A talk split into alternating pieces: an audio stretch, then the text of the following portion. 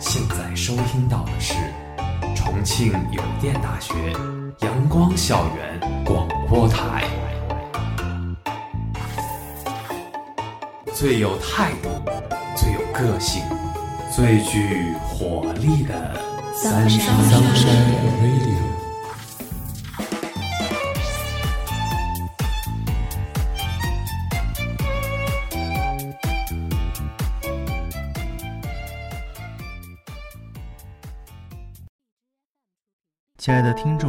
大家中午好，欢迎收听今天的阳光校园广播台，我是主播余秋，我是主播阿软。我们今天的节目是逆高而上，仁者心行。二零一九年三月三十日十八时许，四川省凉山州木里县境内发生森林火灾。三十一日下午，四川森林消防总队凉山州支队、指战员和地方扑火队员共六百八十九人。前往现场展开扑救，受瞬间风力风向突变影响，扑火人员在转场途中突遇山火爆燃，二十七名森林消防队员和三名地方扑火人员失去联系。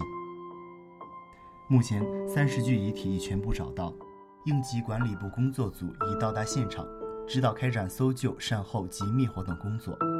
哀悼，祈福。那是说好共度余生，今日你却匆匆走。曾许下遍历山河，尽尝人间苦乐。明明没计划过你去当英雄，比起你一别而去，受万人敬仰，我更愿你是籍籍无名的某某，就在我身边，不完美，有脾气，甚至满身缺点。我无法说出一句“英雄走好”，因为那是别人的英雄。我能喊的，只是你的名。对我来讲，你只意味着你。平凡相伴，与荣耀无关。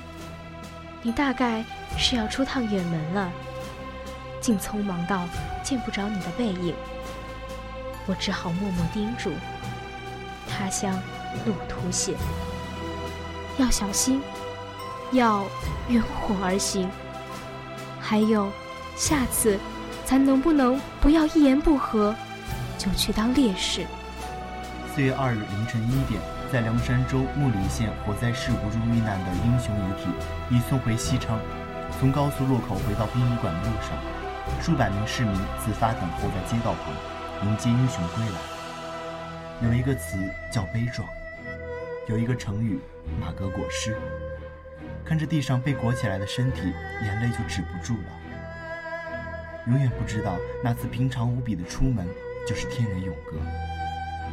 最令人伤心的是，英雄们无法辨认，要通过 DNA 检测才能确认。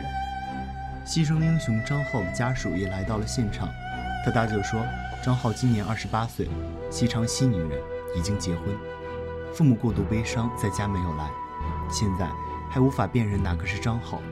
需要等 DNA 检测，一家人先回家，等明天天亮再来。二十七名消防官兵，有一个八零后，两个零零后，剩下的都是九零后。另外三位分别是当地林业局书记，一个职工，还有一位村民。中国人其实真的不多，他们悲壮而英雄地走了，留下悲痛给家人。他们可能有正在茁壮成长的孩子。老去的父母，温柔的妻子，准备结婚的对象，一个由小磨难和小幸福组成的未来。然后一场火，烧没了，渣都不剩。你想要的，我却不能够给你，我全部我能给的，却又不是你想要拥有的。我们不适合，也不想认输。好几次我们。抱着彼此，都是想要同一场甜食这样的一切早就该结束，我觉得是我们的一切早就已结束，不要再约束，不想再痛苦，下一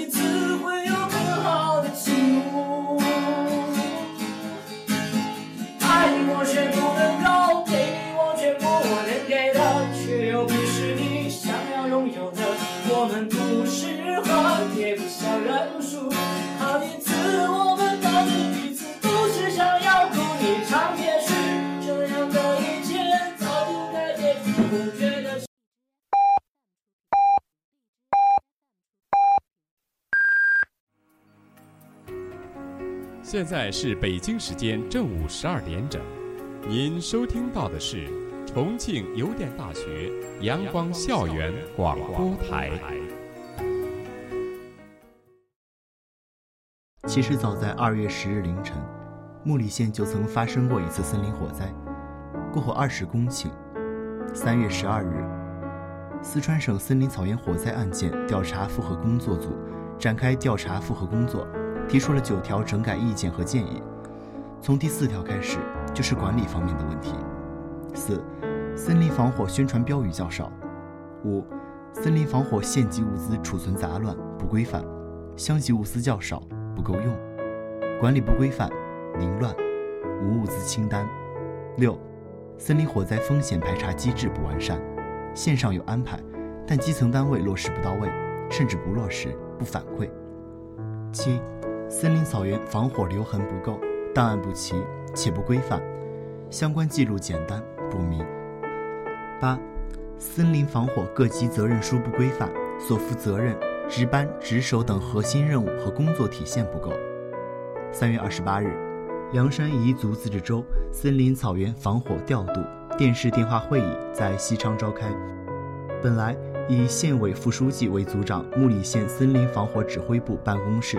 需要在四月一日前书面上报整改情况报告，结果三月三十日就出事了，发生火灾。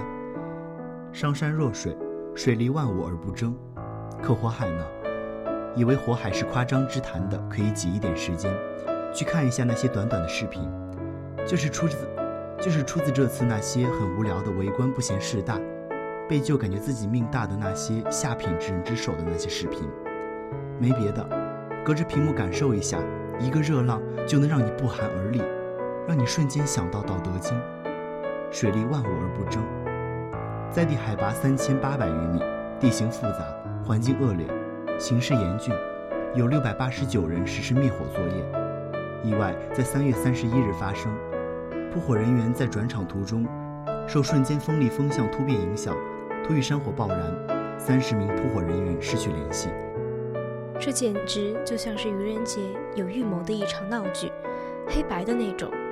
在我们看到后、听过后，只能哑口无言，不知所措。天灾人祸面前，我们无能为力，生命别无选择。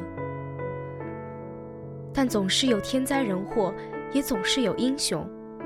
但其实，我们更希望天灾能应对，人祸可避免。自然灾难固然可怕。但一群为你负重前行的英雄，挡在你和死神之间，任何灾难都可以被战胜。天灾无情，人有情，世间少英雄，人人皆平安。消防员不是不知道自身安全的重要性，不是判断不出自身是否处于险境，而是在自身安全和人民群众利益的抉择下，把人民群众的安全放在了第一位。放在了比他们自身的安全更优先的位置。火场如战场，小火救援不及时就会酿成大火，火势一旦失控，轻则财产受到损失，重则出现大规模人员损失。说真的，国内的森林大火都不算严重，要看严重的森林大火还得看美国。讲到这里，有一个很玩味的事情，这不是一个月亮还是外国圆的例子。而是说，中国境内的森林大火还没有造成特别大破坏的时候，就被前赴后继的消防官兵、武警，甚至解放军给扑灭了。因为他们是中国军人，他们是中国的铜墙铁壁。美国那种漫山遍野、整山整山的烧，整片整片烧的大火，在中国根本不可能出现。二零一八年加州大火情景，整个山都在燃烧。不过问题讲的是森林大火的后果有多严重。因此，我们看看去年加州大火烧成什么样子吧。一八年加州大火，烟雾笼罩了整个旧金山，连金门大桥都看不到了。最终，九千八百所房屋，五亿平方米土地被毁，五万多人流离失所。这场加州坎普山火堪称是八五年来灾情最严重的一次火灾。警方在当月十六日表示，搜救团队又找到七具遗体，目前已经找到七十一具遗体。其中绝大多数死者是在天堂镇及附近地区严重烧毁房舍里被找到。或者在被大火烧焦的车里面找到。火灾之猛烈，不少罹难者似乎都是逃生不及而被活活烧死。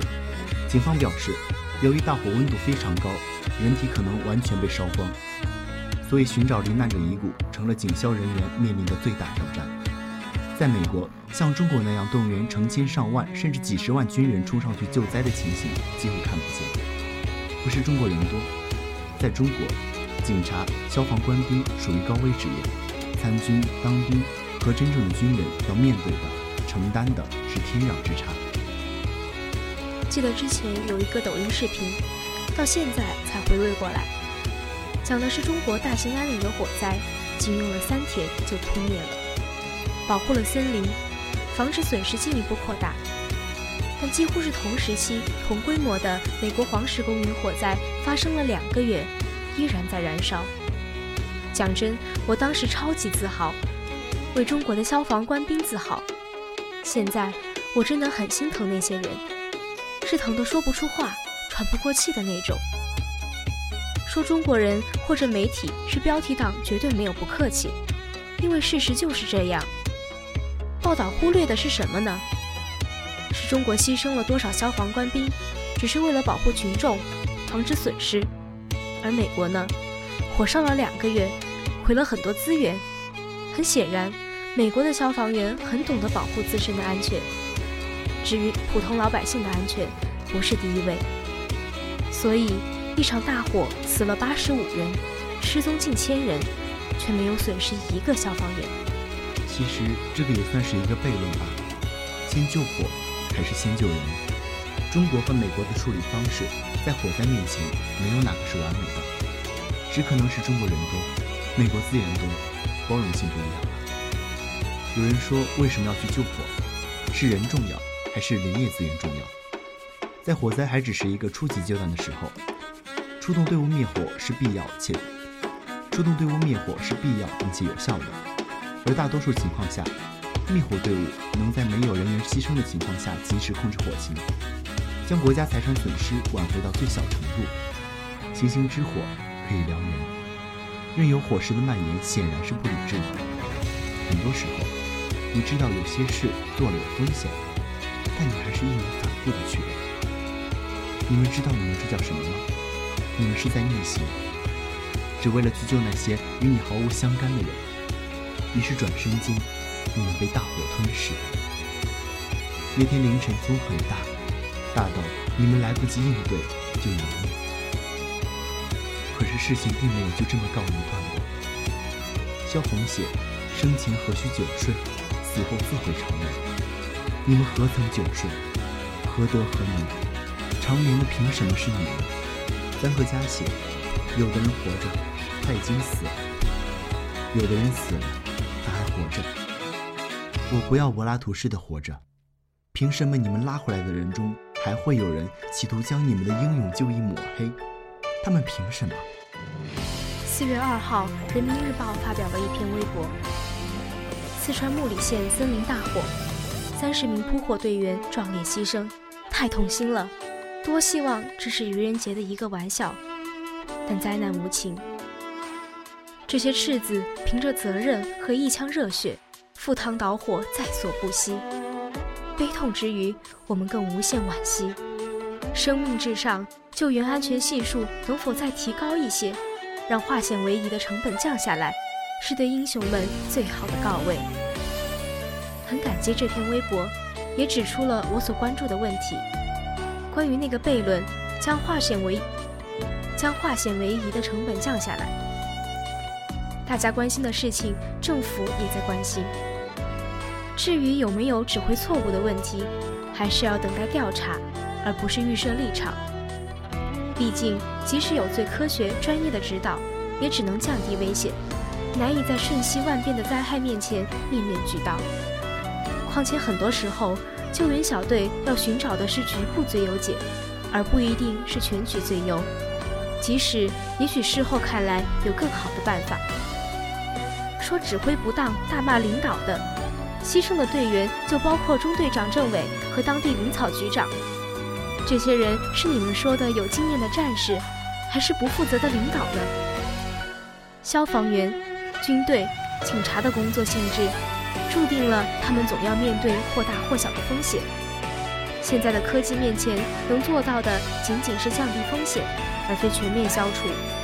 这也是为何我们要尊重这些人的原因之一。大多数人可能不知道，消防官兵行业意外险和重疾险都是上不了的。他们虽然不是军人，但不是军人胜似军人。键盘侠算是低微职业，也是低门槛的职业。不知道他们怎会过得如此舒坦，心那么大，眼界小的可怜。这一次，我笑消防员真傻，傻就傻在奋不顾身救了一群键盘侠，好让他们悠哉悠哉地在网上指点救火，并且指责消防员不会保护好自身安全。如果此次梁山大火遇难的是三十名群众，而不是消防员，你们的键盘毫无疑问又是另一个画风。试问养你们消防员干什么吃的？试问，你们想要中国奋不顾身的消防员，还是想要美国式知道注意自身安全的消防员？哦，你们是想要既能保护自身安全，又能保护群众安全的消防员？对不起，大火无情，没有给你们这个选项。高尚的人不可能对你们视而不见，他们的品质让他们别无选择，甚至毫无怨言。林业是国家重要的资源，而且林间也会有很多居住的住户村落。木里县那成片的森林，要是烧到不可控制，可想而知会造成多大的经济损失。参考美国和加拿大前段时间的森林大火，相比之下。各位英雄是走在保护人民生命财产安全的路上，为什么要用人去顶在最前面？因为他们背后就是人民群众。说什么山火烧烧自己就灭了的人，真是侮辱这些献出生命的烈士。他们难道不知道扑山火危险吗？他们难道不清楚用什么工具扑火吗？坐在键盘后面指挥的人永远是安全的。求键盘侠们别自作多情，消防官员救的不是你们。在相关报道下，有一些评论说政府不顾消防员生命，说为什么不派直升机去救？说为什么要救？让他自己烧完不就熄了吗？其实从相关报道中我们可以知道，政府并不是不顾消防员生命。当时扑火的队伍一共有六百多人。他们这一小队有三十人，遇难的英雄里面就有木里县林业局局长，连局长都亲自带队上了，说明真的没有人可以用了。为什么不用直升机呢？大家可以看看视频里面的地形，海拔那么高、那么陡的山，别说直升机，就是大家扛个灭火风机上去都有一点困难。综上。以目前的报道来看，这些救火牺牲的英雄值得尊敬和哀悼。同时，不能盲目指责他们，或者指责指挥机构决策不力，甚至造谣白白牺牲。毕竟，修筑防火带也好，扑灭山火也好，都不是敲几下键盘就能搞定的。专业的事情交给专业的人去做。说什么领导为了乌纱帽的看好了，牺牲的救援人员中就包括当地林草局局长。在事故调查没出来之前，无脑指责救援指挥不力的，想想你们指责的那些指挥人员吧。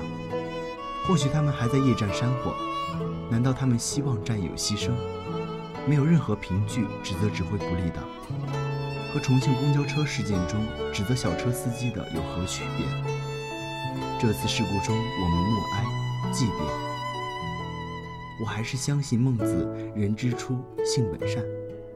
希望生而为人，这次的事故可以唤起那些乱带节奏的键盘侠极度扭曲的良知。